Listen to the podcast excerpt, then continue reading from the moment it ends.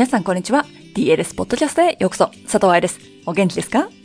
?DLS ポッドキャストはプロの現場から健康なダンス生活を応援する情報サイト、ダンサーズライフサポート .com のブログ音声バージョンプラス、ポッドキャストだけの裏話などを毎週金曜日にお送りしています。毎月最後のポッドキャストでは、リスナーさんからもらった質問にお答えしています。今日は様々なオンラインセミナーや勉強会で、バレエの先生方から聞いた質問というか悩みである、コロナで発表会が中止もしくは延期になりましたというもの。今まで頑張ってきたのにかわいそうという意見や、これからどうしていいのかというものまで、今日はその部分の考え方をポッドキャストでお話ししていけたらと思います。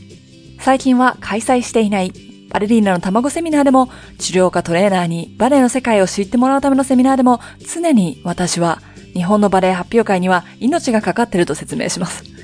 甲子園とかはわかるんだよね。3年しか出られる機会がなくって、一度負けたらそれ以上進めなくって、しかもその後プロの野球選手にでもならなければ、こうやって野球に打ち込む機会がないかもしれないって人たちじゃない。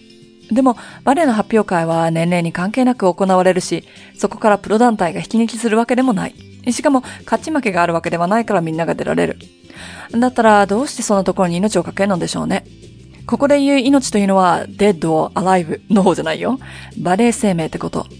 発表会で無理して長期にわたる怪我をする。留学を控えているのに、留学を控えているのに地元の発表会でプッシュして、せっかく毎日踊る生活になった時に100%で踊れない。憧れのバレエ留学をしたのにもかかわらず、地元の発表会のお手伝いがあるのでと一時帰国する。これらは実際に私が見てきた生徒たちに言いました。作り話ではなく、一度きりでもない。10年以上バレエ学校にいて結構見るケース。確かに、この発表会の後、受験に集中するためにバレエをやめますという人だったら別かもしれないよ。ただそういう人たちからの悩みを聞くわけではないので今日は割愛します。私もそうだったんだけど、子供たちにとって発表会が楽しくないわけがないよね。非日常なんだから。ディズニーランドと同じレベルで楽しいよね。衣装もあるし、お花ももらえるし、何よりも舞台に立っちゃえば先生にとなられることもない。だから発表会ができなくて悲しいっていう気持ちはよくわかる。がしかし、発表会の意味は言葉通り、今まで練習してきたことを発表する場だとしたら、パンデミックで練習できなければ発表できないよね。そして言葉通り、今までの成果を出すところであれば、発表会だから上達するのではなく、発表会のために練習したから上達するってわけだよね。言ってること通じます？ゴールとして目標として発表会というのがあっただけで、いつもより練習に集中したとか、リハが増えたから、必然的に踊る量が増えたとか、今までのレッスンに入ってなかったレベルのテクニックが振り付けにあるとかさ。それが上達させるものってわけでしょ？そしたら発表会ができなくてかわいそう。だからスタジオ復帰したら急いで発表会しようにはならないはずなんだよね。確かに、スタジオ経営者として、発表会の会場の抽選に並んだり、衣装を手配したり、振り付けを考えたりって時間かけてきてるから、それができないのは、今までの働きは何のためって思ってしまう人がいて当たり前だと思う。でも、忘れてはいけないのは、バレエ教師はそれを選んだわけ。その生活をね。私が DLS をやっているのは、私が選んだから。これはマイチョイスなわけですよ。個人の自由の一番上。確かにセミナー準備は大変だよ。来日するとなったら1年前からスタジオを抑えるし、セミナーが売れるかどうかわからない中でフライトチケット取るのは怖いよ。セミナーが始まったら始まったで、今までブログで必死に伝えてきたメッセージが届いてないと分かったり、あれほど DLS から添付付きのメールが届くアドレスで申し込めって言ってもそうしないから、予習資料が届いてないと文句を言われることもあるよ。だけどさ、それは誰のせいでもなく、私の責任なわけだ。これを選んだのは私だから。発表会の話に戻りましょう。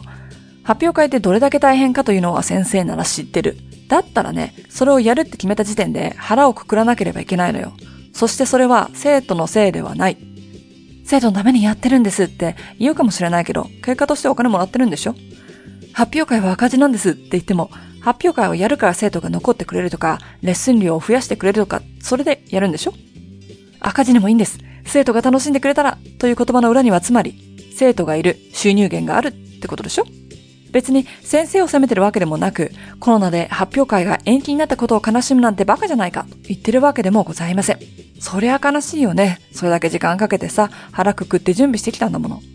でもね、恋愛と一緒で、手に入らないって分かったら諦めないとストーカーになるよ。過去から学ぶのは大事だけど、コロナが世界レベルで来ないようにするっていうのはあなたじゃできないんだからさ。では、今、何ができるかに方向転換しないと。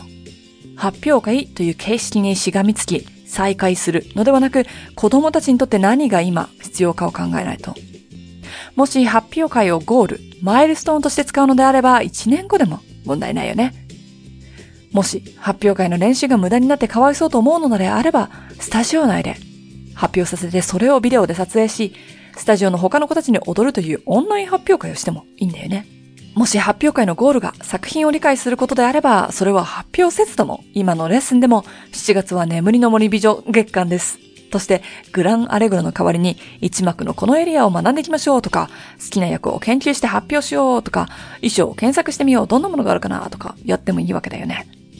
そして、もし発表会が今までの練習を発表する場であったならば、基礎練習をどかしてまで怪我をするリスクが大きい時にリハーサルを行う理由がどれだけあるのかも考える必要があるよね。スケジュールを組む時に。何のために発表会をやってるのか、誰のために発表会をやってるのか、その Y の部分、エッセンスを取り入れることはできるでしょう。コンクールもそうなんだけれど、ゴールとして使うのか、練習を増やすために使うのか、バリエーションを覚えるために使うのか。コンクール形式で舞台になれることは不可能だし、舞台になれる必要はバレエ学校のオーディションなどでは必要ないと考えると、それは Y にはならない。自分に自信を持つためであれば他人と競争させるようなことでは自信にはならない。留学のきっかけのためであれば、そのようなコンクールを留学できる年齢で選ぶ必要がある。コロナの後のコンクール参加で悩んでいる人がいたら、スタジオで1ヶ月に1曲新しいバリエーションを覚える新しいクラスを作ったらいかがでしょう。そしたらその中で役作りも一緒に学べませんか？もちろんそれは基礎レッスンの回数をこなしていて、プリンシパルレベルのテクニックを練習できるだけの体ができているという前提だけどね。で、6ヶ月で6曲学べて、そこから好きなバリエーションを選択し、自分で練習してスタジオのおさらい会っていう形で発表するとかさ。先生たちの中にはコンクールレッスンや個人レッスンを収入にしている人もいるだろうから、そうだったら他の形で収入を補う必要がありますよね。お金は大事。スタジオにお金が入ればいい床に変えたり、外部講師を招待することができて、生徒の安全や学びの場を提供できるもんね。ということで何が言いたかったかと申しますと、確かにコロナバカ野郎って言いたいのはわかる。せっかく積み上げてきたもの、準備してきたものが自分の責任ではないところで失われてしまったら悲しいに決まってる。でもね、そもそもどうしてそれをやるんだろうって考えてみましょう。周りに流されず、どうしてどれをしたいのか。なんであなたはそれを選んだのか。そして次の一手を考えたらいいと思うのね。走るのが遅くても他の人たちよりも3時間早くスタートしたらマラソンも上位になれるでしょ？早く方向転換して早く次の道に進むっていうスピードとストーカーにならないように過去を割り切るっていう潔さは必要じゃないかなっていう話でした。ということでコロナ月間はここで終わりいかがでしたでしょうか？DLS ポッドキャストの感想は、hello.dancerslifesupport.com にメールで教えてくださいね。また、私に聞いてみたい質問も同じメールアドレス、ハローアットダンサーズライフサポートドットコムに、ポッドキャスト質問と題名をつけて送ってくださいませ。ではまた来週も金曜日にお話しいたしましょう。ハッピーランシング、佐藤愛でした。